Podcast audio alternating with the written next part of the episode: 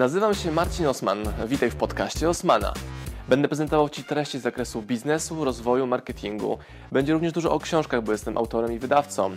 Celem mojego podcastu jest to, żebyś zdobywał praktyczną wiedzę. A zatem słuchaj i działaj. Marcin Osman. Cześć, witajcie w odcinku numer 7 Rozmów o drapieżnictwie, gdzie Marcin Osman razem z Rafałem Mazurem mówią o kwestiach miękkich, ale na twardo.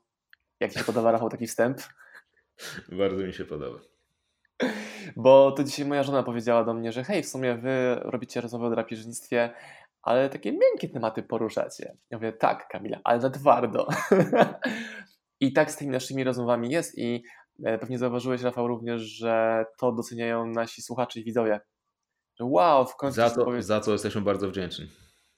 Tak, znaczy, że myślicie ludzie. Dziękujemy wam bardzo za to. Was, was nadzieja. To jest naprawdę mega ciekawe, bo zaczęliśmy robić te odcinki to mhm. obaj mieliśmy takie założenia, że nagrywamy dla siebie, jak się komuś spodoba, to spoko. Czyli tak. nie potrzebujemy akceptacji, żeby robić to, co robimy. I nomen, ten, nomen. I ten odcinek właśnie będzie o potrzebie albo właśnie braku akceptacji. To jest temat, który ja zaproponowałem dzisiaj. I ja w sumie jestem zainteresowany, co Rafał o tym myśli, więc będę Ci, Rafał, pokazywał moje case'y i prosił o komentarz byś pomógł mi zrozumieć, skąd to się w ogóle ludzi bierze, czy to jest potrzebne, czy niepotrzebne i w sumie w każdej naszej e, audycji, programie, jak użyć tego jako zasobu, narzędzia, które pozwoli nam lepiej jeszcze wzrastać. No i teraz tytułem wstępu, takiej opowieści, która mnie do tego tematu w ogóle skłoniła, gdzie będę prosił Cię, Rafał, o komentarz. Zobaczyłem na Facebooku taki lament Zaczyna się dobrze. Taki lament e, mojej znajomej, która robi konferencję i mówi: No już nie mogę, muszę się z wami z tym, tym podzielić. Ja sobie pomyślałem: No, możesz i wcale nie musisz, ale pisze swoją historię, że jej rodzina ją tam hejtuje, ciśnie i w ogóle nie akceptuje tego, co ona robi. Czyli, że robi po prostu konferencje biznesowe. No, oczywiste jest to, że rodzina nie będzie jej rozumiała, no bo to są rzeczy kosmiczne z innego świata zacząłem sobie o tym rozmyślać i po co ludziom akceptacja innych? Czyli to, to jedna część pytania. A drugie, skąd w ogóle założenie, że to, co robię, zyska akceptację każdego? I co pan o tym pytanie. sądzi? Drugie, drugie pytanie jest zajebiste. Drugie pytanie jest przyczyną y, wielu smutnych i bolesnych emocjonalnie chwil to założenie, że jestem dla każdego, albo powinienem być dla każdego i wszyscy powinni mnie lubić, to jest fantastyczne. A czy skąd, skąd no potrzeba akceptacji wydaje się być naturalna, bo jesteśmy istotami e, społecznymi, jest jakiś Nawet rodzaj ty. hierarchii. Nawet ja, tak. A, a poza tym jakby no w ten sposób jest to jest nam wdrukowywane, pomijając fakt, że to jest biologiczne, to jest nam jeszcze wdrukowane od samego początku. W końcu wiesz, e, na, na, na samym początku, e, w momencie, w którym się rodzimy, jesteśmy absolutnie niesamowystarczalni. O, I coś o tym wiem. Co, coś, co, coś o tym wiesz, prawda? E, a, pot, a, a potem to często polega na tym, że uczymy się tego rodzaju gry, że jeżeli ja w jakiś tam sposób znajdę akceptację osób, które są ode mnie większe, silniejsze, no to wtedy one e, mogą mi dać coś, coś czego chcę. No tak to, tak to wygląda. A, a, ale, ale to pytanie drugie o to założenie jest fantastyczne. To jest genialne pytanie, bo nas, bo, nas, bo, nas najba, bo nas najbardziej właśnie, co mówiliśmy przy okazji też poprzedniego odcinka, rozpieprzają nasze własne założenia, a na ogół ich w ogóle nie widzimy, więc tak de facto najbardziej rozpieprza nas w życiu to, czego nie widzimy. Czyli te właśnie nasze e, założenia, żeby one jeszcze w ogóle nasze były, ale, tak, ale takie przyjęte, ale takie przyjęte automatycznie. I... Bo tak się robi, tak wypada, no. Tak ja pamiętam jest. jakiś czas temu, to, jeden, to był chyba jeden z moich pierwszych postów na Instagramie, o ile się nie mylę, to nie, nie wiem kiedy to tam było, ale... Czarno-białe pewnie jeszcze. nie, to na, czarno-białe były na YouTubie, e, moje pierwsze, takie pokraczne, ale... E, na, na Instagramie napisałem taką karteczkę, takie moje przypomnienie do, do, do, do siebie samego i tam było nie jestem dla każdego. I to po prostu zrobiło furor, oczywiście w ramach tych zasięgów, które e, ja wtedy posiadałem, e, bo, bo to było takie bardzo proste zdanie, że nie jestem dla każdego. Absolutnie oczywiste, jeżeli się nad nim zastanowić, ale wiele osób mi potem mówiło, stare to jest to, co tak naprawdę w jakiś tam sposób poprawiło moje życie, bo zdałem sobie, a szczególnie kobiety to pisały, zdałem sobie sprawę, że faktycznie nie jestem dla każdego i nie muszę być dla każdego i nie muszę być jakaś idealna, doskonała i tak dalej, i tak dalej i po prostu mogę być taka, jaka będę i przyciągać tych ludzi, których przyciągam. Więc to jest też między innymi oczywiście to pytanie, czy na ile ważna jest akceptacja siebie samego, a na ile jest akcepta ważna akceptacja akceptacja przez innych. Powiedzmy, umówmy się, gdybyś ty na przykład był osobą, która jest skrajnie nadwrażliwa na krytykę, to prawdopodobnie nie mógłbyś się zajmować tym, czym się zajmujesz. W ogóle nie wiem, co wtedy można w życiu robić tak naprawdę. Wiesz co, ale ja jestem wrażliwy na krytykę z tego powodu, że moje ulubione wideo to są takie, gdzie ja krytykuję jakieś inne biznesy jako klient. Ja lubię codziennie nagrywać po trzy odcinki w różnych biznesach, gdzie wydaję pieniądze, jestem sfrustrowany ale nie robię tego, bo nie chcę być po prostu uznawany jako naczelnego hejtera biznesowego. I tak sobie myślałem, że może to właśnie jest moja potrzeba akceptacji, że nie zrobię czegoś, co jest ogólnie nieakceptowalne, ale uznałem, że po prostu nie chcę się użalać z ludźmi, którzy tak nie kumają, wyskują się na innym etapie, jakby innych rodzajach treści, które wytwarzam. Nie?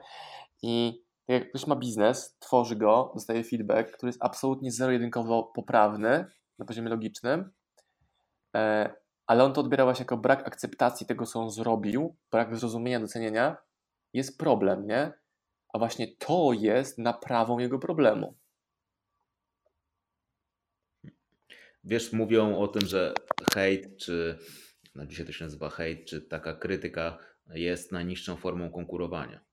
I teraz tak, wiesz, ja, ja lubię myśleć o tym w taki. Mm, w taki że, sposób, że co, że co, rozwin to, że, hejt, że hejt jest najniższą formą e, konkurowania z kimś. Najłatwiej jest usiąść no. Aha, okay, i okay. na przykład i, i, w momencie, w którym ktoś coś zrobi, to usiąść i zacząć go krytykować i tak dalej, i tak dalej. A teraz pytanie brzmi, na ile my w ogóle powinniśmy słuchać opinii i pozytywnych, i negatywnych ludzi, których do tego nie uprawniliśmy. Mhm. To znaczy, w momencie, w którym na przykład, tak jak, tak jak ty mówiłeś, miałeś swojego, czy masz swojego biznesowego mentora, to w momencie, w którym ten ktoś na przykład cię krytykuje, albo ten ktoś cię chwali, to to ma przynajmniej ciężar. Tak. Ten ktoś, dał, dałeś, dałeś mu prawo do tego, żeby on wyrażał swoje zdanie, i ten ktoś tym, co w życiu osiągnął, przynajmniej w Twoich oczach, e, jest uprawomocniony do tego, e, żeby go słuchać i ufasz tej opinii, i być może będziesz na podstawie tej opinii zmieniał to, co robisz. Natomiast słuchanie jakiegoś przeciętnego patafiana, którego często jeszcze nawet na oczy nie widzimy, a na ogół zauważyłem, nie wiem czy to jest u ciebie, ale u mnie często jest, że w momencie, w którym się uaktywniają e, e, ci najwięksi mm, krytycy, to to bardzo często na przykład jest na Facebooku osoba, która nawet nie ma swojego zdjęcia profilowego. tak, moi ulubieńcy, tak no to jakby to w ogóle wiesz, to jest pytanie, to jest pytanie, to jest pytanie na, na ile, na ile w ogóle i, i, i, i w jaki sposób to w ogóle można poważnie traktować, nie wiedząc tak naprawdę w ogóle, co ten ktoś sobą reprezentuje i czy ma jakiekolwiek w ogóle prawo do tego, e, żeby coś powiedzieć, wiesz, bo o ile o ile my mamy prawo do swoich opinii, to niekoniecznie mamy prawo do swoich faktów, a ci ludzie na ogół zachowują się tak, jakby to oni tworzyli prawdę objawione.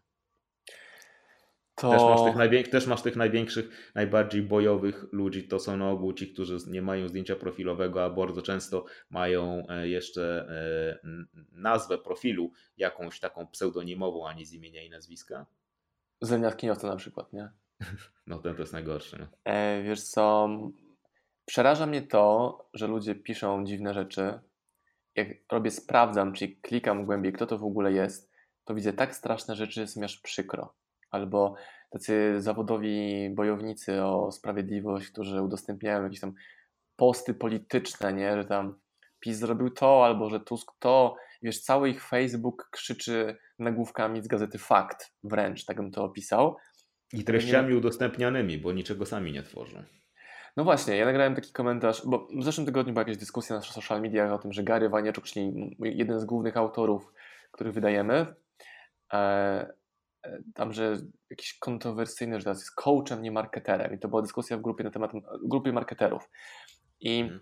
tam ludzie mnie tagowali. Hej, Marcin, zobacz tą dyskusję. Hej, Marcin, zobacz, jak twojego autora obrażają.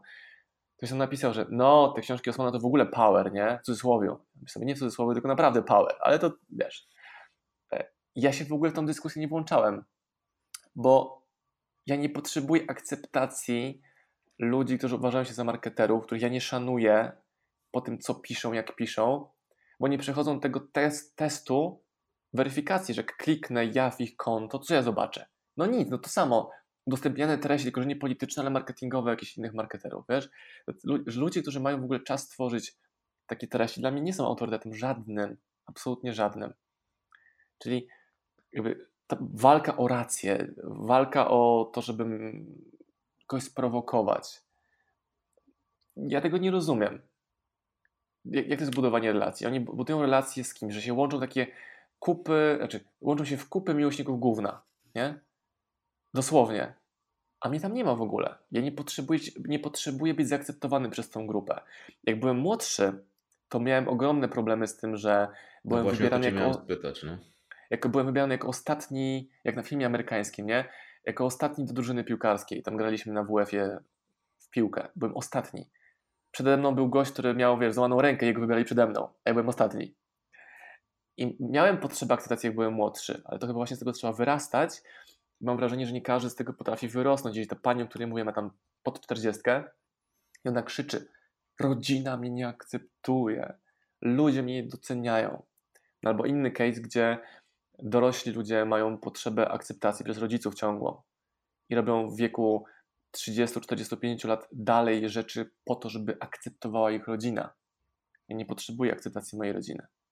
I to ich trochę wkurza, bo jestem trudny, bo nie jestem łatwy w obsłudze, mam swoje zdanie, bo wiesz, czasami mogę nic nie mówić, a oni wiedzą, co chciałem im przekazać, bo oni wiedzą, co ja myślę na temat ich obżarstwa na przykład. Mhm.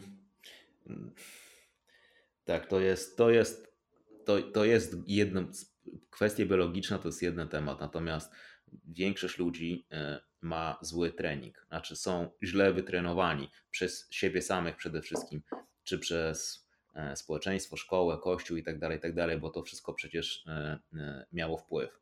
Znaczy jest ten mózg i jest umysł. Nie? I mózg jest tym organem biologicznym i on ma pewne tendencje biologiczne i kiedy chcemy być tą cudzysłów niższą wersją siebie, no to wtedy to, jest, to są ludzie, którzy funkcjonują z mózgu. Natomiast kiedy chcemy być wyższą wersją siebie, to są ludzie, którzy funkcjonują z umysłu. Umysł pozwala nam wybierać pewne rzeczy. Umysł pozwala nam się do czegoś podłączyć, a do czegoś odłączyć. I jednym z takich elementów jest właśnie ta kompulsja bycia akceptowanym, kompulsja bycia lubianym, czy imponowania innym ludziom, która jest chyba, chyba największą e, przeszkodą stojącą na drodze do sukcesu, jeżeli sukces e, między innymi e, rozumiemy jako dokonywanie własnych wyborów, przy czym wyborów, które, na które inni będą mogli patrzeć. I to jest faktycznie element, który zatrzymuje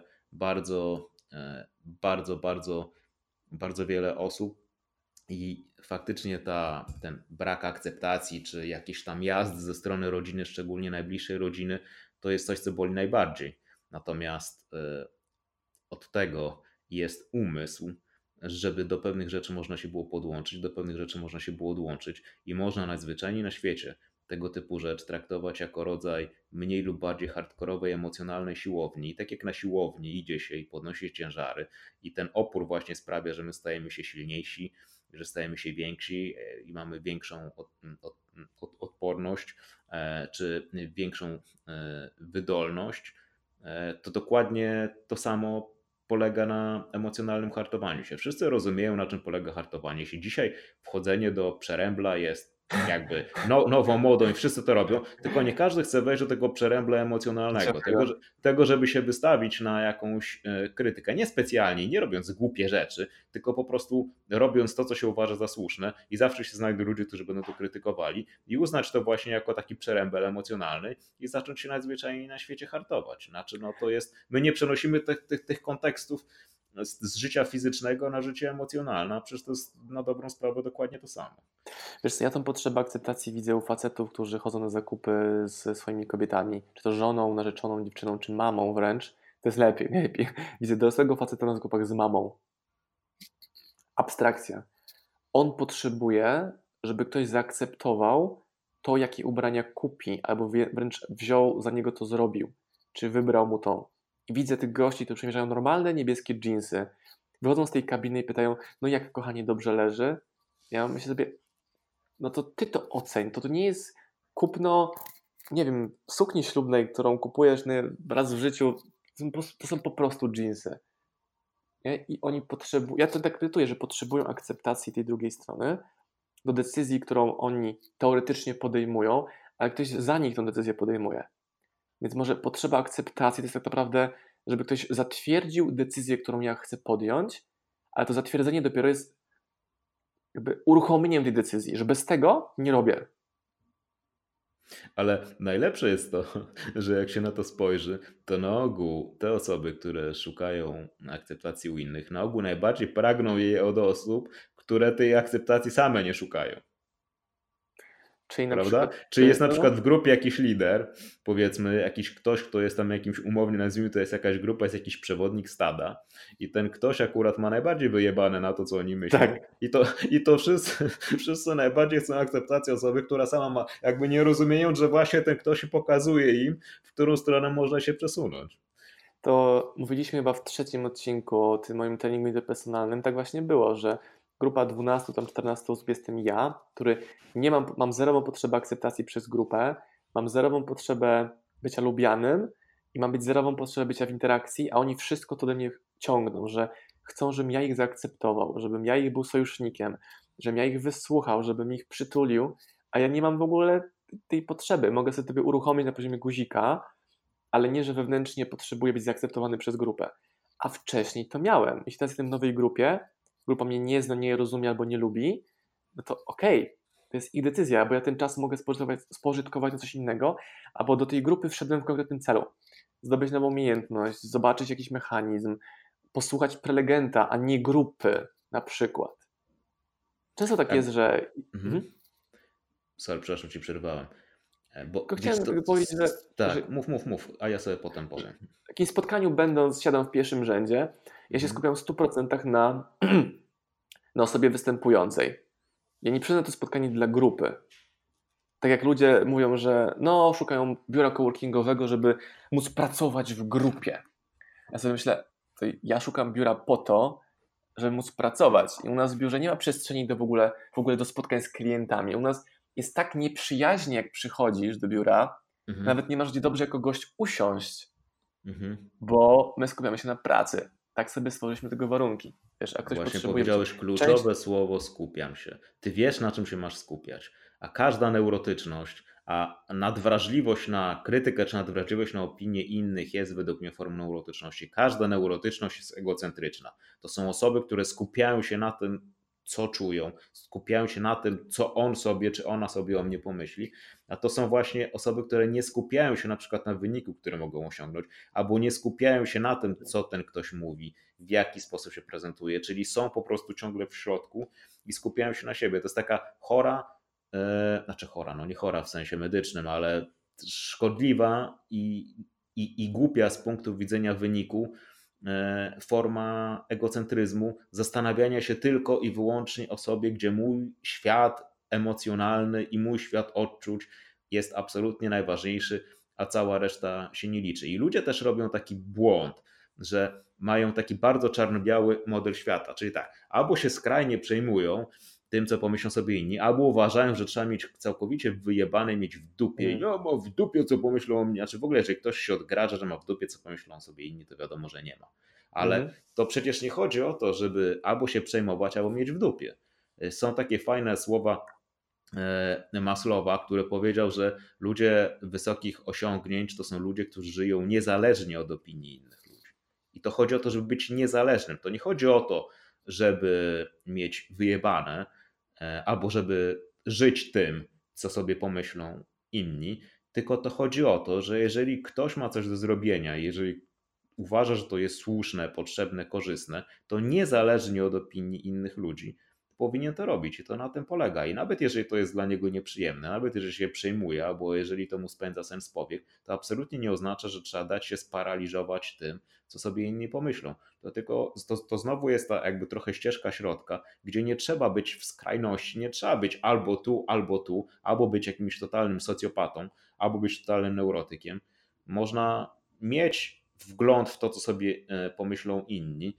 Można ok, podłączyć się, nawet można się tym przejmować, nie ma problemu, tylko po prostu chodzi o to, żeby robić swoje i żeby to, co ja pomyślę o sobie, było jednak mimo wszystko ważniejsze niż to, co pomyślą sobie inni, choćby z tego prostego powodu, że my na siebie, przynajmniej teoretycznie, powinniśmy mieć większy wpływ niż mamy wpływ na innych.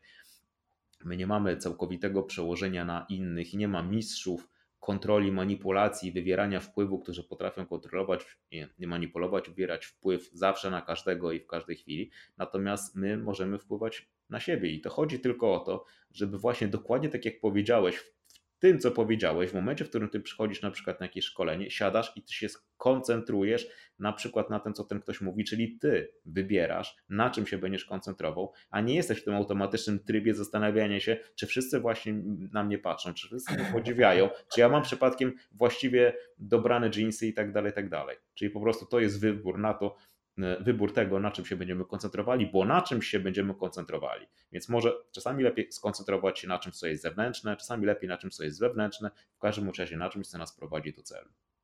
To mi wychodzi, że ja mam potrzebę akceptacji, tylko że jest to potrzeba realizowana z opóźnieniem. Czyli jeżeli robię nowy projekt, wydaję nową książkę, to ja chcę, żeby mój koncept był zaakceptowany i on jest, tylko muszę poczekać kilka miesięcy, kilka, kilka tygodni, aż ludzie podejmą decyzję, dobra, kupię ten produkt. Jeżeli robię spotkanie ze mną, to ja nie wiem, czy ktoś przyjdzie, ale przychodzą, więc mam, jestem zaakceptowany przez nich ich obecnością, która jest potwierdzona albo czasem na sali, które spędzają, albo pieniędzmi, jakie zapłacili za usługę, jaką im dajemy. Więc może chodzi o to, że ja chcę tą potrzebę mieć zrealizowaną, ale nie łudzę się, że będzie zrealizowana od samego początku, tak defaultowo na wejściu, albo mhm. nie zakładam, że będę czuł się dobrze, jeżeli na sali pojawi się 300 osób, bo równie dobrze będzie, gdy będzie jedna osoba. A jak nie będzie nikogo, to sobie sam coś zrobię. Nie, że się zabiję, ale że sam zrobię coś, co ten czas dla mnie zamieni wartość. No, wiesz, myślę, że wiesz, w którą stronę e, zmierzam. Jest taka obserwacja, że to nie jest tak, że wypieram potrzebę akceptacji u siebie, tylko. Znaczy, to nie, to nie ona... jest dla ciebie kompulsja. To nie jest coś, o, co no. musi być. A czy wiesz, no, to, to jest normalne. Nie no, tylko nice chyba, chyba, chyba, chyba każda osoba woli być lubiana niż nielubiana. No chyba, chyba... chodzi o ciebie, ale to jest inny przypadek. Nie, ja też wolę być lubiany. Natomiast ja nie potrzebuję być lubianym przez tak, każdego. Tak, to, tak. To, to dokładnie w momencie, w którym ja napiszę na przykład jakiś tekst albo nagram podcast, to ja lubię, jak to się podoba. Ale to się może nie podobać i to jest absolutnie ok, bo ja nie jestem dla każdego ja nie urodziłem się po to, żeby zaspokoić potrzeby 7 miliardów ludzi.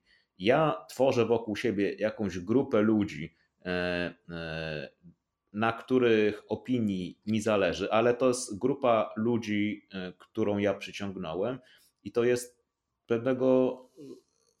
I wtedy oczywiście liczę się z opiniami tych ludzi. Jeżeli te opinie są jeżeli te opinie coś wnoszą, jeżeli to jest krytyka po prostu w imię krytykowania, albo po prostu komuś się coś nie podoba na zasadzie takim e, głupi tekst i tak dalej, jakby to nie ma to na mnie emocjonalnego znaczenia. Natomiast jasne, że ja wolę, jak ludziom się podoba to, co ja robię. No to jest oczywiste.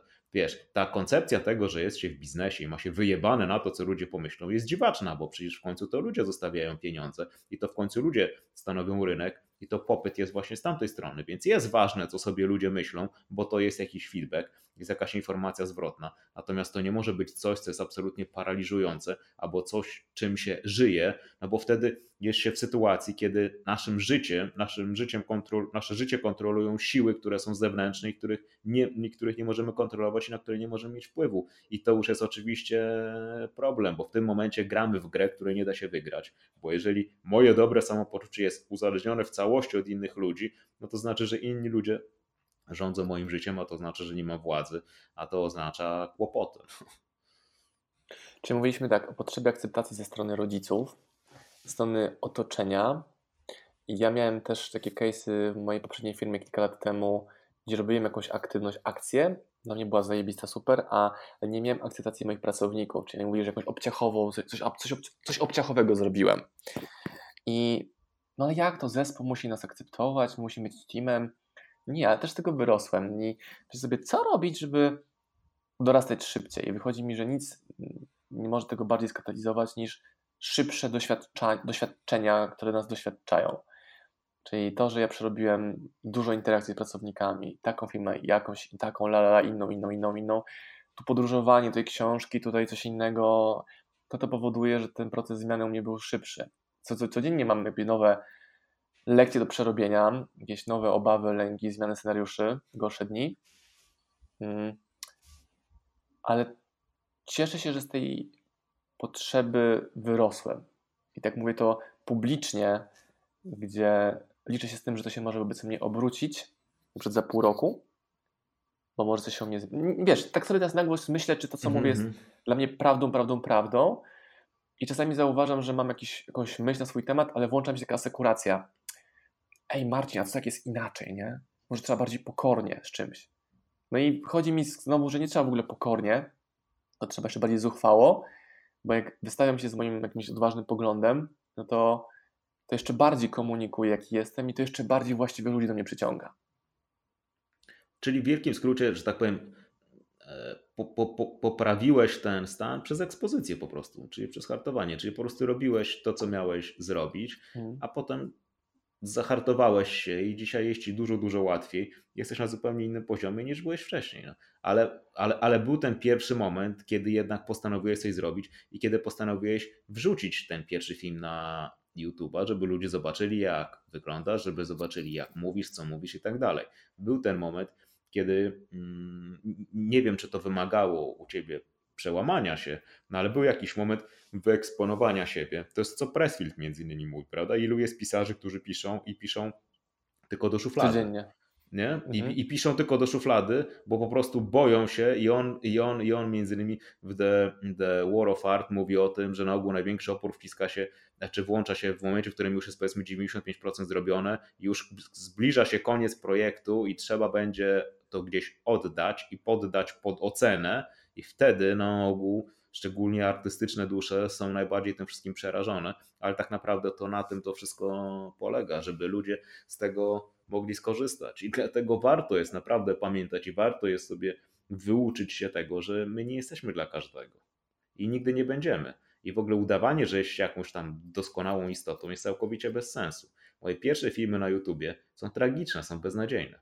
Ja specjalnie je zostawiłem, chociaż mi mówiono, żebym je usunął, bo z punktu widzenia wizerunku byłoby. Nieprofesjonalne. Tak, tak, tak i one są fatalne, ale je zostawiłem, bo to między innymi dzięki temu, no polecam, bo, bo one jakby dzięki temu, też dzięki temu, że mieliłem w głowie, kurde, usuń to, usuń to, zobacz, no beznadziejne, no i tak dalej, i tak dalej. Dzięki temu właśnie dzisiaj mam dużo, ja, ja nie jestem osobą, która się naturalnie e, e, dobrze czuje przed kamerą, ale już tyle tyle godzin przed nią byłem, że po prostu na zwyczajnie świecie się zahartowałem i nie ma już dla mnie, to, to, to nie chodzi o to, ja między innymi dzisiaj jestem dużo bardziej naturalny przed kamerą niż kiedyś, bo ja już po prostu przyzwyczaiłem się do tego, że ona jest i, i, i, i tyle. No. Znaczy... Ile razy co ludzie mówią mi, Marcin, ty masz talent do kamery. Ja myślę jaki talent? Po pierwsze, mówię za szybko, nie mam dobrej dykcji, yy, przez to czasami ucinam końcówki. Yy, nagrałem tych wideo kilkaset, pewnie około 700 wideo, mhm. których ja wiem, nie? Mhm. I robię to, i robię to, i robię to, i robię to, i robię to. I sobie też przypomniałem, że największą chyba potrzebę akceptacji w moim życiu dorosłym zauważyłem, e, jak mieszkałem w akademiku, czyli czas studiów, gdzie cały akademik, miałem wrażenie, miał potrzebę akceptacji siebie nawzajem, bycia częścią grupy, nie? że mhm. razem pijemy, razem tam gadamy o dupach, razem tam coś, jakieś grille robimy, e, a ja pamiętam moment, jak się sfrustrowałem tym, że ja nie chcę być w tej grupie, czyli musiałem zakwestionować moją wewnętrzną potrzebę bycia zaakceptowanym, bo przyjechałem z małej miejscowości, dużego miasta, jakim był Kraków, mm. i część mnie chciała być zaakceptowana przez grupę, ale druga część mówi, ej, ale to są leszcze. A ja nie będę tyle silny, żeby powiedzieć, że dobra, oni są leszcze, ale ja jestem, ja, kim ja mogę być, kim ja się mogę stać. I pamiętam taką sytuację, gdzie schodzę schodami na dół, była taka, gab, taka gablotka e, z jakimiś ogłoszeniami o jakichś eventach, konferencjach, nie wiem, ulotki z pizzą się tam przyklejało i patrzę, że jest spotkanie w klubie pod Jaszczurami, to nazywa się Toastmasters. Nauczymy cię mówić publicznie. Jak Mhm. jeszcze było po angielsku. Ja myślę sobie, hmm, czy ktoś uczy mnie, jak występować publicznie? I to jeszcze po angielsku, znaczy, że tam ktoś pokazuje mi, jak sobie radzić z nabywać nowe kompetencje i radzić sobie z tym strachem scenicznym, który gdzieś tam miałem, ale czułem, że, że to jest moje miejsce, żeby mówić do ludzi, a nie słuchać od ludzi. Mhm. Poszedłem i zobaczyłem inną grupę zupełnie, gdzie zostałem automatycznie od razu zaakceptowany, bo to była grupa freaków, to było spotkanie numer dwa, jak się okazało w ogóle, a nie jakieś długo trwające spotkania klubu. I byłem defaultowo zaakceptowany przez grupę, bo łączyła nas chęć rozwoju, chęć uczenia się, chęć doświadczenia nowych rzeczy. I może właśnie w tej grupie, może właśnie ta grupa składała się z ludzi odtrąconych przez 99% wiesz, studentów, których w akademikach większości z nas mieszkała. To byli ludzie w wieku wiesz, od 20 do 30 lat. Mhm. I to nas połączyło. Czyli potrzeba akceptacji e, jest może dobra, jeśli szukasz jej u właściwej grupy, a nie u randomowych ludzi, których przypadkowo masz obok siebie tylko dlatego, że was łączy nie wiem, ten sam adres akademika, czy bloku, czy, czy szkoły. No dokładnie, znaczy to jest, to jest po prostu, wiesz, to jest to, to, to jest to, co się powinno robić, czyli nie działać, wykorzystywać siłę grawitacji, a nie próbować walczyć z nią. Jeżeli ktoś ma bardzo silną potrzebę akceptacji, no to super, to teraz stwórz sobie jakiś projekt, który w ogóle to jest swoją drogą skrajnie ważne. Jednym z najważniejszych powodów, dla którego ludzie tak skrajnie poszukują akceptacji, to jest to, że oni nie wiedzą, jakiemu Bogu służą. Bo wiesz, je, je, jest takie fajne powiedzenie, że nie ma czegoś takiego jak ateizm. W sensie, że my wszyscy służymy jakiemuś Bogu. Wszyscy, absolutnie wszyscy. To znaczy, my wszyscy mamy jakieś, jak, jak, jak, jakieś wartości i tak dalej, i tak dalej, i tak dalej. I żyjemy zgodnie z nimi. Teraz pytanie brzmi, czy ten ktoś służy czemuś, co go wzmacnia, czy ten ktoś służy czemuś, co go osłabia? Jaki, Osłabia. jest, ja- jaki, jest, jaki jest projekt? Jak brzmi Twój projekt? Czemu, czemu ma służyć Twoje życie? Czy, czy Twoje życie ma służyć temu, żeby machać tylko i me- merdać ogonem e, dla każdego, kto po prostu pojawi się na horyzoncie? Bo, bo, bo to między innymi wynika e, z braku projektu, z braku właśnie, tak jak powiedziałeś przy okazji tego, jak przychodzisz na jakieś szkolenie, z braku skoncentrowania się i z braku e, świadomości tego, jakie są moje wartości i po co ja tu jestem i co ja tu chcę osiągnąć. I to jest, i to jest między innymi właśnie e, to, to, to jest ten problem, że w trybie domyślnym, takim czysto biologicznym, my faktycznie możemy być tym absolutnie sparaliżowani. Natomiast jeżeli, jeżeli, wiesz, je, je, ja lubię tą metodę, że ze strachem się nie powinno walczyć, tylko strach się powinno odwracać. Nie? Jeżeli ktoś się boi czegoś zrobić, to niech się przestraszy w drugą stronę, niech się przestraszy, co się stanie, jeżeli ja tego nie zrobię. I wtedy wykorzystuje strach w drugą stronę. Więc znaleźć sobie jakąś grupę, na której naprawdę zależy. Najlepiej, żeby ta grupa mogła jeszcze pomóc i wtedy dbać o akceptację tych ludzi. Nie, nie być od niej uzależnionym, tylko cieszyć się, jeżeli ona jest i zacząć robić jakieś rzeczy i zacząć zbierać feedback od tych ludzi. I tyle. Wykorzystać to. To nie jest kwestia tego, czy to jest mechanizm dobry czy zły. On jest i my zawsze możemy wykorzystać go w stronę lepszą albo w stronę gorszą. Natomiast złamać to domyślne programowanie, i zacząć coś robić ze swoim życiem, tym bardziej, że jesteśmy tutaj tylko na chwilę, nie wiadomo na jak bardzo e, długo.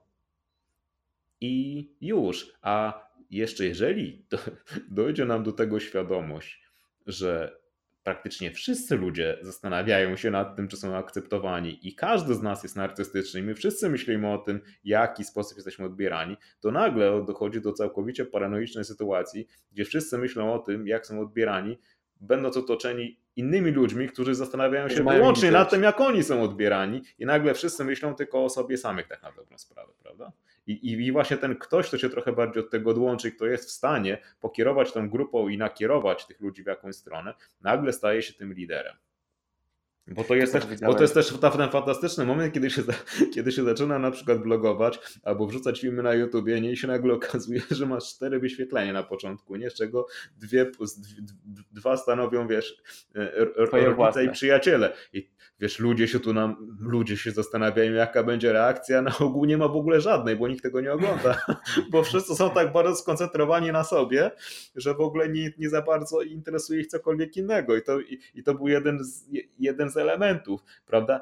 Ja czekałem chyba na jakąś krytykę mniej więcej chyba 5 lat blogując, bo nikt tego nie czytał, nie?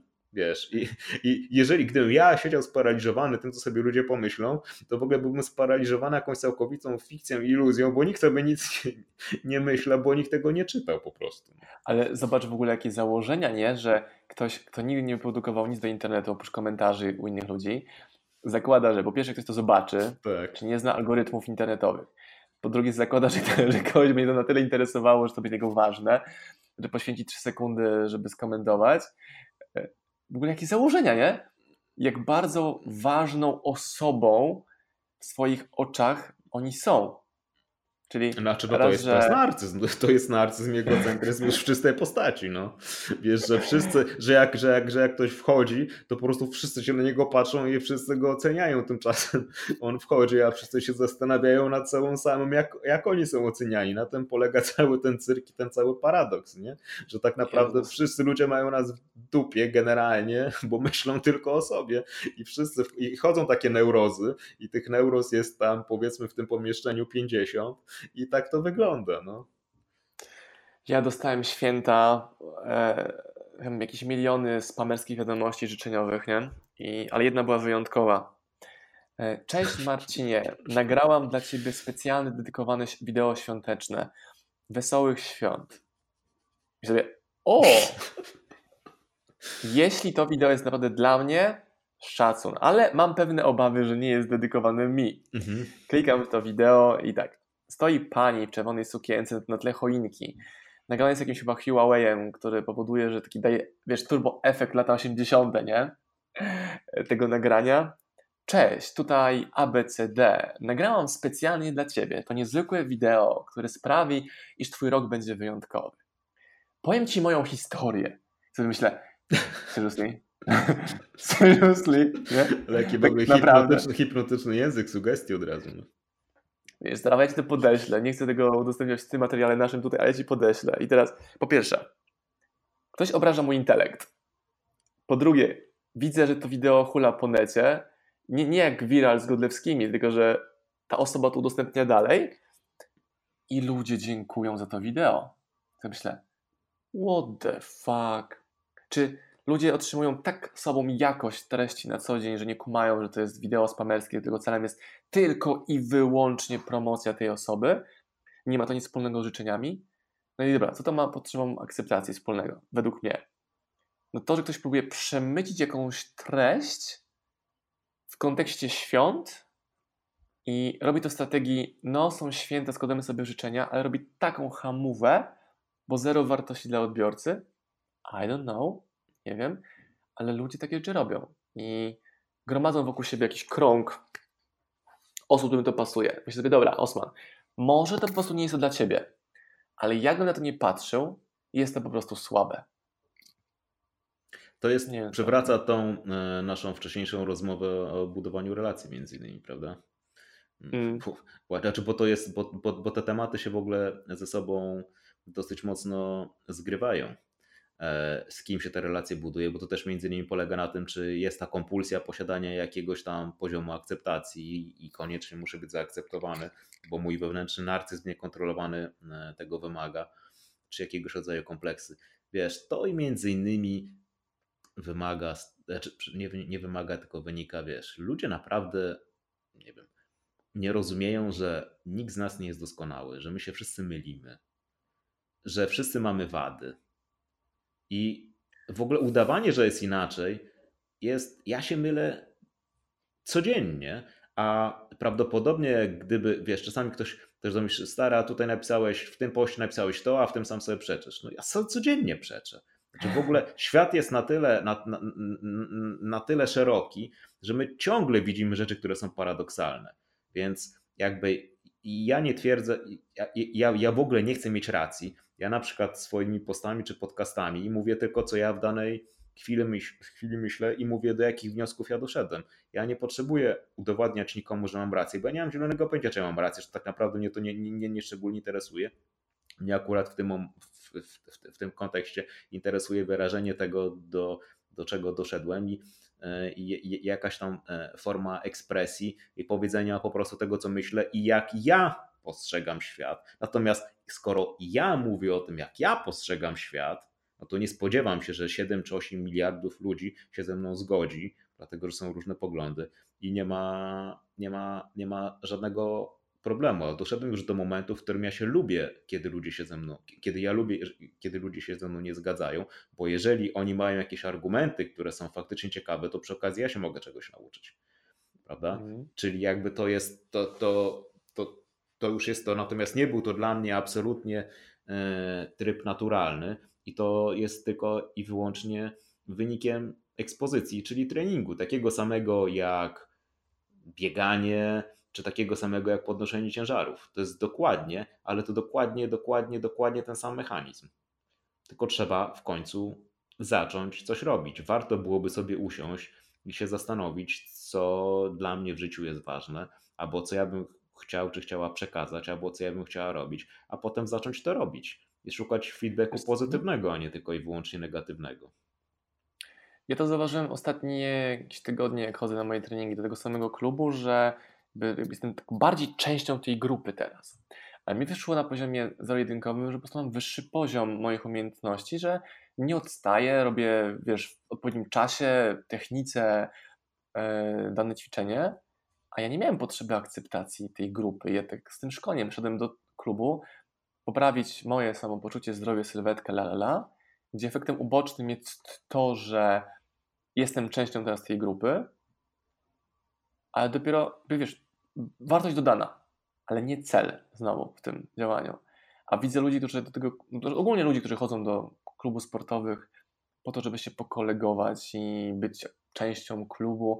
Nawet nakładanie takich samych barw, tych samych t-shirtów klubowych też powoduje, a jestem częścią grupy. Mm -hmm. A to jest spoko. Jak sobie myślę o udziale w zawodach u nas wewnętrznych, to myślę, hej, ja może zrobię swoje koszulki, nie? Jestem częścią grupy, taka, wiesz, grupa czteroosobowa OSM Power na przykład. To jest chyba coś innego, a może nie, nie, nie tak sobie teraz o, o tym rozmyślam. Czy potrzebę akceptacji. Wiesz co, chyba mam potrzebę bardziej tego, żeby grupa była zgrana bo dzięki temu będziemy bardziej efektywni w działaniu. Jeżeli do tego użyję metody, jaką jest, są nie wiem, wspólne barwy wojenne, no to to jest mechanizm, a nie potrzeba. A czy w ogóle słowem kluczowym jest właśnie potrzeba, prawda? Bo potrzeba akceptacji jest, to jest coś innego, potrzeba akceptacji niż okej, okay, fajnie by było, gdyby mnie zaakceptowali. To jest zupełnie coś innego. Tak. Fajnie by było, gdyby tak. mnie zaakceptowali.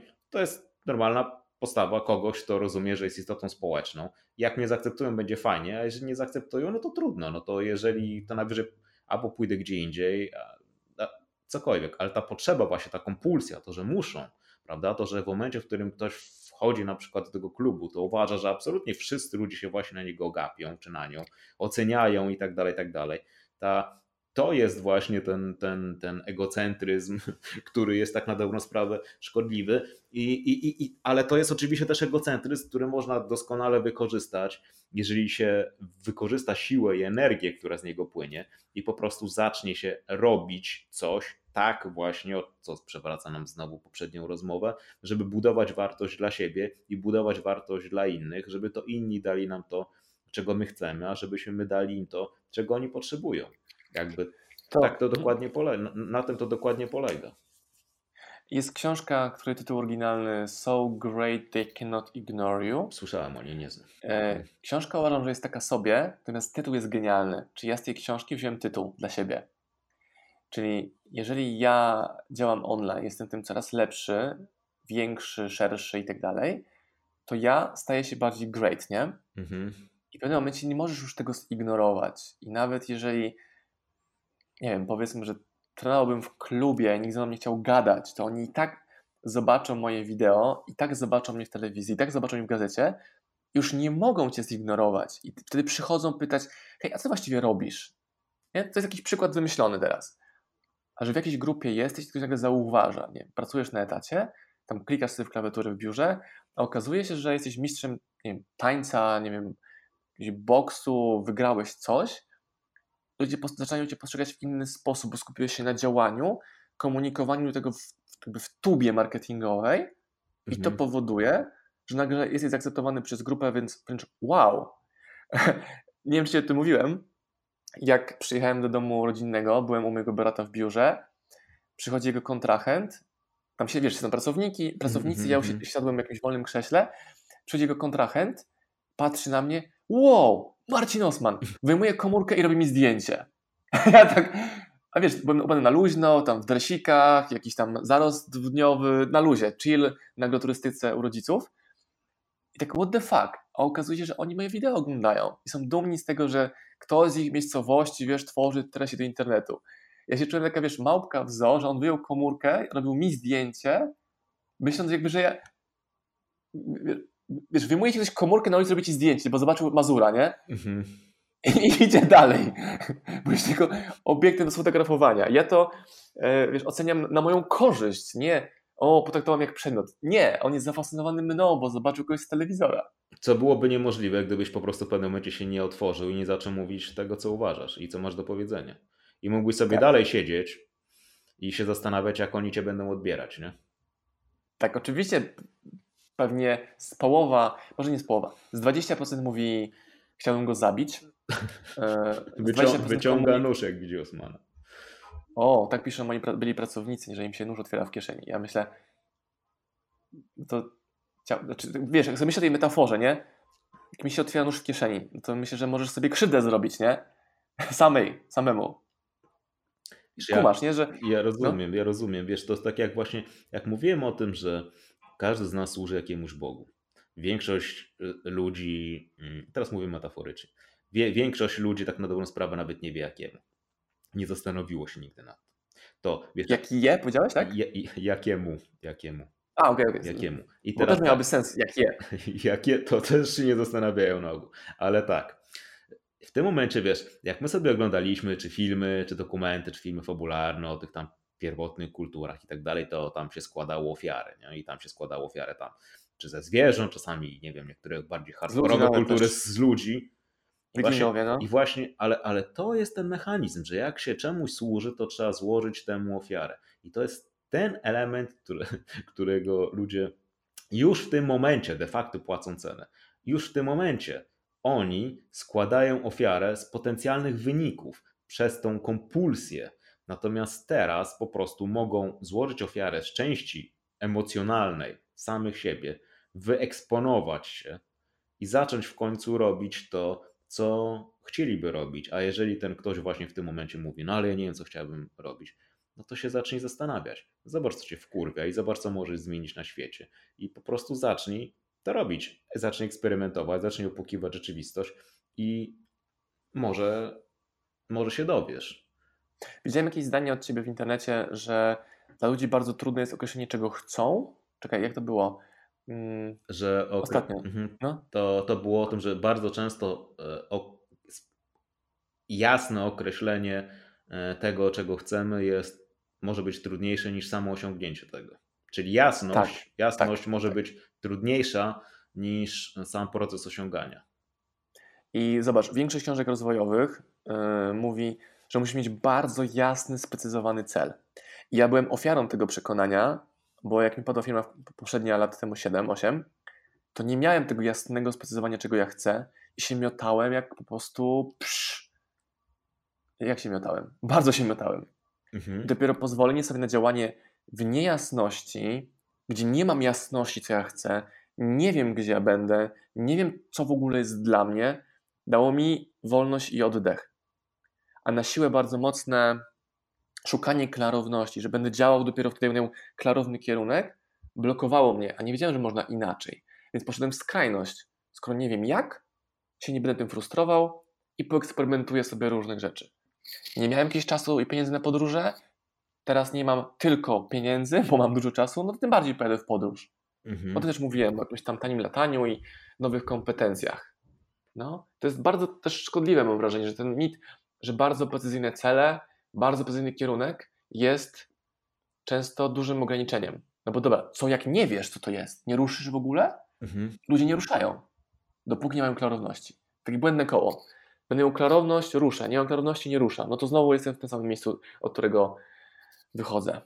Ale miałeś, ale, ale w momencie, w którym nie miałeś klarowności tego, jak masz coś zrobić, albo dokładnie tego, co chcesz zrobić, to jednak miałeś jakiś tam kierunek, czy szedłeś zupełnie na oślep, w sensie z wyciągniętymi rękami, żeby zobaczyć, czy, czy po prostu miałeś i, i Uciekałem sposób... od tego, Mhm. mhm. uciekałem od tego, co robiłem wcześniej, bo założyłem, że to było powodem. Czyli bardziej wiedziałeś, czego nie chcesz. Mhm. Wiedziałem, czego nie chcę, dokładnie. Nie wiedziałem, czego jeszcze chcę, bo jak- jakie mam inne opcje. Mhm. I to, że wszechświat daje y, miliardy opcji, też jest bardzo trudne. No bo te opcje nie leżą na półce w markecie, gdzie podchodzisz opcja 1, 2, 3 i tam jest cały magazyn tego, tylko trzeba tego poszukać. Czyli ja musiałem wszystkie moje wartości zmienić. Jakby przedefiniować, co dla mnie jest istotne i zobaczyć, jak to inaczej poukładać. Czyli ułożenie życia w taki sposób, jak chcę, żeby ono wyglądało, jest na maksa trudne. Bo na początku wszystko mówi, że nie, tak się nie da. Czyli nie można mieć biznesu zdalnego w Polsce. No, no nie można. Nie, nie można mieć dziecka i prowadzić biznes online, bo to jest wykluczające się czasowo. Nie można tworzyć wideo bez wielkich kamer i produkcji. A właśnie wyspecjalizowanie się w tym, czego nie można, staje się głównym obszarem działania.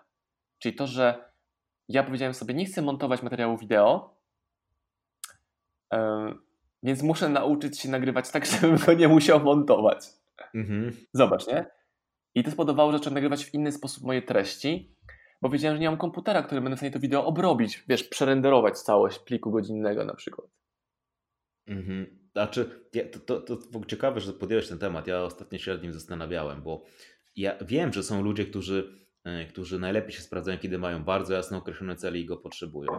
I, i, i to Mhm. nazwijmy, ja na, nazywam takim modelem zachodnim. Natomiast jest też taki model wschodni, nazwijmy to taoistyczny, który właśnie polega bardziej na takim trochę podświadomym poszukiwaniu. To znaczy, gdzie nie ma właśnie jasności, my trochę jesteśmy jak, powiedzmy trochę jak dzieci we mgle, ale jednak cały czas następuje przesuwanie się przez to, że, e, że e, człowiek nie jest sparaliżowany faktem tego, że poru- porusza się w jakiś tam sposób w chaosie, w jakiś sposób przypadkowości. I wiele elementów u mnie to było dokładnie to, co powiedziałeś. Ja też nie do końca wiedziałem, e, gdzie, gdzie wyląduję, jeżeli chodzi chociażby o ten Zen Jaskiniowca, co chociażby przykładem było tego, że na początku był marketing na sterydach, gdzie ja się zajmowałem e, kwestiami marketingu i sprzedaży w firmach, a Zen Jaskiniowca był projektem pobocznym.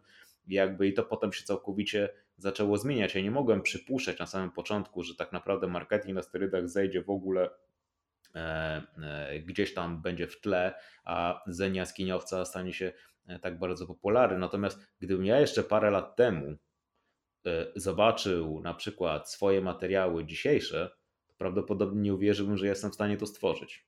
Ale, ale właśnie przez to, że między innymi dałem sobie, że dałem sobie szansę, że sam sobie dałem pozwolenie na to, e, żeby wyrażać to, co mam do wyrażenia, to oczywiście doprowadziło do tej sytuacji, e, która jest dzisiaj, ale to byłoby niemożliwe, gdybym ja siedział w 2011 roku i szukał jedynie akceptacji. I gdybym ja tylko potrzebował poklasku, to dawno bym pieprznął to, bo nikt tego nie czytał przez parę lat i, i w ogóle ja naprawdę robiłem to e, głównie dla siebie. I nie mówię, że to była moja pasja, to raczej była moja kompulsja, raczej bardziej nie mogłem przestać tego robić, niż się cieszyłem z tego, że to robię.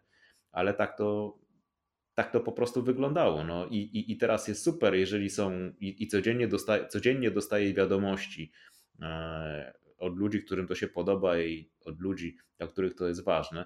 Natomiast dostaję też często krytykę i są ludzie, którym to się kompletnie nie podoba, dla których jestem w ogóle jakimś tam w ogóle, nie wiem, prawdopodobnie totalnym, zresztą przy okazji postu gry nie to wyszło, jakim jestem psychopatą i tak dalej, i tak dalej. Mhm. I, i, i okej, no. pff. Naj... Jak powiedziałeś o tym, że nie, że nie byłeś w stanie uwierzyć, że twoje materiały tak mogą wyglądać jak teraz, Tak. to miałem taki moment w tym tygodniu na treningach, że trener mówi, ok, teraz robimy ring, ring roll, podciągnięcia na ringach, czyli te Mhm. ringi wiszą tam, jest 2 metry na 2, 2,20 nad ziemią. Mówi, no rób. Ja tak patrzę to w górę, pff, akurat, no ale dobra. Podskoczyłem, podnoszę się, czy moja broda wyszła ponad ring w powietrzu, ja tak, taka myśl, ej, Osman, ja pierdzielę, ty rok temu w życiu byś tego nie zrobił. A to jest efekt uboczny innych ćwiczeń, które robię. Daleko mi do tego, żeby być mistrzem w tym temacie, ale to, że ja jestem w stanie w ogóle się podciągnąć e, na ringu, na ringach, wiesz, abstrakcja w ogóle. I takie zdanie to bardzo mi pomogło, że zacznij to robić, to nową kompetencję, czy to jest sport, czy biznes, czy jakieś hobby, czy cokolwiek, co chcesz w życiu jako nową kompetencję zdobyć. E, I tak czas minie. Czyli jeżeli ja ci czegoś nie potrafię, zakładam, że rok potrzebuję, żeby tą kompetencję zdobyć, to ten rok i tak minie. On i tak minie, więc tym bardziej muszę szybko tu i teraz się za tą kompetencję wziąć, bo to co wiem, że ten czas i tak już leci.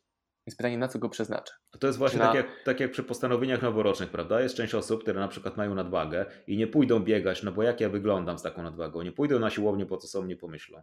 No kurwa, no to kiedy pójdziesz na tą siłownię? Jak będziesz mieć 5% tkanki tłuszczowej i będziesz napakowany siedząc w domu i jedząc jedzenie przed telewizorem? Jakby no tak, tak, takie kompletnie, kompletnie bezsensowne, tak. bezsensowne rzeczy. U jakiegoś trenera personalnego na wideo widziałem taką właśnie analizę tych kobiet, które boją się pójść na siłownię, że brzydko wyglądają, są tłuste. I on mówi, skąd u Ciebie założenie w ogóle, że będąc tłustą krową e, będziesz budziła sensację na siłowni? Rozumiesz, nie? Mhm. Że, że ona zakłada, że każdy się będzie na nią gapił. Nie, ludzie będą w drugą stronę głowę odwracać. Ale nawet jeżeli się każdy będzie gapił, to wykorzystaj tą energię tego, wykorzystaj ten rodzaj wstydu, czy poczucia winy, czy tego, że się źle czujesz i właśnie trzyma się wtedy tej diety, tak że jak za rok tam przyjdziesz po raz 158, bo będzie szkolić dwa razy, tak. dwa razy, dwa razy, czy tam trzy razy w tygodniu, to ludzie powiedzą, kurwa, pamiętasz jak ona wyglądała? Zobacz jaka zmiana. Właśnie dokładnie ja o tym mówię, żeby to wykorzystywać. Jeżeli kogoś to paraliżuje, to niech to wykorzysta w drugą stronę. Odwróć ten cały element i jeżeli się czegoś obawiasz, to zacznij się obawiać, co się stanie, jeżeli niczego nie zrobisz. Odwróć ten strach i odwróć te obawy i idź. I po prostu i, i, i, i tyle, no. E, to powiem Ci ciekawostkę taką jeszcze humorystyczną na koniec wczoraj. Jest taki cykl na Netflixie, polecam, nie wiem czy używasz AV Netflixa? Tak, i mam. Mhm. Słyszałeś. Powinni, e, powinni i... mi płacić za to, co ja po, poleciłem. Bo... Tak, nie ma odcinka, w którym byś nie mówił, że powinni ci płacić Netflixie. Ale wciąż nie płacą. Tak, ale wciąż nie płacą. Ty im płacisz 38 zł miesięcznie. E, jest taki, taki cykl Seven Days Before. E, takie dokumenty, gdzie dzieją się jakieś ogromne eventy i oni pokazują 7 dni wcześniej, co tam się dzieje, jakie są przygotowywania. Mhm. Między innymi jest odcinek o ogromnej wystawie psów w Nowym Jorku, Westminster Dog Trade, coś tam. E, I jest pokazana taka para Amerykanów, którzy wyglądają jak dwa wieloryby mhm. i mają psa, który jest taki unikalny w swojej rasie. I gość mówi, taki wiesz, wielki wieloryb, mówi do kamery, wszyscy trenerzy psi, tam właściciele psów, są tacy fit, bo muszą z tymi psami biegać, czyli muszą nadążać za tym psem. A on mówi, a my nie, my kupiliśmy bieżnię. Jest okazane, jak ten pies na bieżni zasuwa, a ten stoi obok niego. To oczywiście nie ma nic wspólnego z tym odcinkiem, ale musiałem się z tobą z tym podzielić. Naprawdę hicior. Tak jeszcze tylko w Stanach. No dobra, więc od potrzeby akceptacji doszliśmy do wyścigów um, psich w Nowym Jorku. Dobrze, dobrze. E, też na początku chyba tej serii zaczęliśmy mówić w pierwszych dwóch odcinkach, że my w ogóle nie mamy potrzeby, żeby ten, to, ten content był akceptowany przez ludzi, więc nasza potrzeba akceptacji przez innych jest niewielka, ale w sumie myślę sobie, że dla mnie ważne jest to, co ty myślisz o tym, co robimy, ale to nie potrzebuję, żebyś mówił Marcin, to zrobimy zajebiste, tylko sam fakt tego, że robimy to razem jest dla mnie oznaką tego, że akceptujesz mnie, Cała formuła w ogóle tego programu miała polegać i polega na rozmowach, a nie na wywiadzie. Dlatego, że mhm. ja na przykład jestem absolutnie otwarty na to, że jak ja coś powiem, a ty się z tym nie zgadzasz, to ty powiesz, że się z tym nie zgadzasz i sobie możemy o tym porozmawiać. A czy moja, moja, mo, moje poczucie wartości nie są uwiązane do tego, że ja muszę być najmądrzejszy a, albo że mieć rację, tylko kurczę, jeżeli rozmawiam z kimś, z kim, kogo zdanie sobie cenię, jeżeli rozmawiam z kimś, kto ma coś do powiedzenia, to ja się chcę e, dowiedzieć i fajnie jak się zgadzamy, natomiast fajnie też jest, jeżeli się w jakimś momencie nie zgadzamy, bo ja się mogę wtedy czegoś nauczyć. I to nie chodzi o to, czy się ma rację, czy się nie ma racji. tylko chodzi o to, że świat jest tak bardzo różnorodny, że masz bardzo często ludzi, którzy mają kompletnie inne filozofie, kompletnie inne podejście i osiągają cel. To chociażby jest kwestia chociażby treningu, czy chociażby żywienia, gdzie masz ludzi, którzy mają kompletnie e, różne modele. A powiedzmy, ktoś jest wege, a ktoś jest na keto, i to są zupełnie inne modele, natomiast osiąg osiągnęli cele i są z tego bardzo zadowoleni. I, i, I to jest super. I ten rodzaj otworzenia się na to, że właśnie ja nie muszę mieć racji, ja nie muszę być najmądrzejszy, nie muszę być najpiękniejszy, nie muszę być bardziej fit. Natomiast fajnie, jeżeli wiem, czego ja chcę, jeżeli przesuwam się w tym kierunku, jakby no to jest rodzaj, e, to, to jest ten element, który daje według mnie takie zdrowe odłączenie się od tego, co myślą inni. Ta świadomość tego, że ja nie będę nigdy najlepszy we wszystkim, nie muszę być najlepszy we wszystkim, a de facto ja nie muszę być najlepszy w niczym.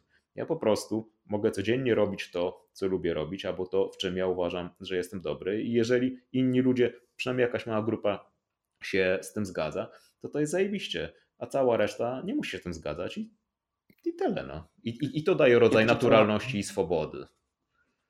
Ja też obserwowałem siebie, jak usłyszałem, że jest ogłoszenie właśnie wewnętrznych zawodach u mnie w klubie sportowym, w teamach czteroosobowych.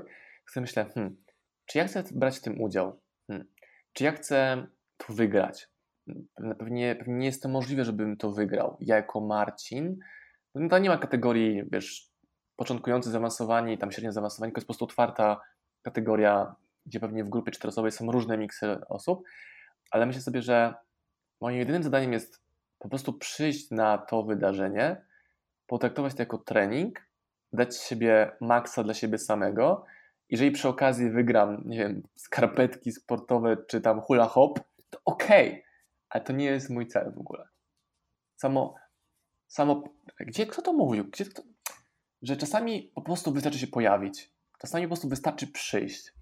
Też o tym mówię od samego początku. Woody Allen, 80% tak? sukcesu to po prostu się pojawi. Znaczy tam wiele osób to podobno mówiło, ale, ale tak, tak, to po prostu to szałap, nie? Coś tym, ja uważam, coś tym jest. Szczególnie trening... na początku. Szczególnie na początku tak to wygląda. Przestać się utrzymać tej, tej, tej, tej kompulsji bycia jak, jak, jakimś tam doskonałym i bez wad. To, to, jest, to jest paraliżujące. Mam teraz przed sobą zakładkę do książki, jest cytat z Ryana Serhanta, e, to jest napisane Moja wizja, moja prowizja. To jest taka piękna esencja tej książki. Bardzo fajne. I nawet dobrze się tłumaczy na polski, nie? Tak, tak, że jeżeli ja mam jakąś wizję, to ja ją mam i to ja ocenię po wynikach tego, jaki procent mojego budżetu się zwiększy albo zmniejszy, albo będzie konstans, nie? Nie inni ludzie, nie akceptacja przez innych.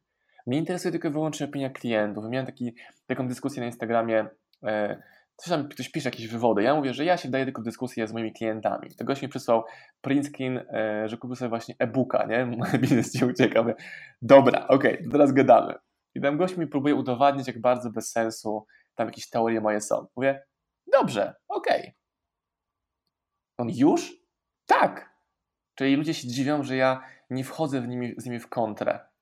Znaczy, jak skonstatuję w moich wideo moje myślenie czy jakieś poglądy, ale chcesz to je obejrzyj, a ja nie będę cię przekonywał, jak właśnie powiedziałeś teraz, Rafał, że ja nie będę przekonywał, że jest inaczej w twoim świecie. Ja mam nagrania wideo o tym, dlaczego uważam, że posiadanie domu na własność to jest zabójstwo. To jest wzięcie kredytu na 50 lat na dom, za pół bańki, nawet większy, to jest sprzedanie swojej wolności bankowi. To jest sprzedanie swojej wolności. No ale nie mam alternatywy. Masz, możesz wynajmować i kupić sobie dom za 15 lat za gotówkę. Nie, nie, tak nie ma, tak się nie robi. No, no, no nie robi się, no to ty działa inaczej, robię inaczej. I jest wiele sposobów. I są, I są ludzie, u których sprawdza się to, co ty mówisz, i są ludzie, u których sprawdza się coś, co jest innego. I, i, i, i to jest okej. Okay, no. Świat jest różnorodny. Podsum podsumuj proszę, Rafał, e, ten temat potrzeby akceptacji, braku potrzeby akceptacji taką esencją. Jeszcze raz przypominam te słowa o tym, że ludzie osiągnięć, on powiedział wielkich osiągnięć, to są ludzie, którzy, którzy żyją niezależnie od opinii innych ludzi. I to nie chodzi o to, żeby się kurczowo trzymać i mieć tą potrzebę akceptacji, że muszą mnie zaakceptować. I nie chodzi o to, że mieć w dupie czy mieć wyjebane i być z kolei jakimś socjopatą. Tylko to chodzi o to, żeby rozpoznać w taki czy inny sposób, kim się jest, czego się chce i do kogo się będzie mówić, a do kogo się nie będzie mówić.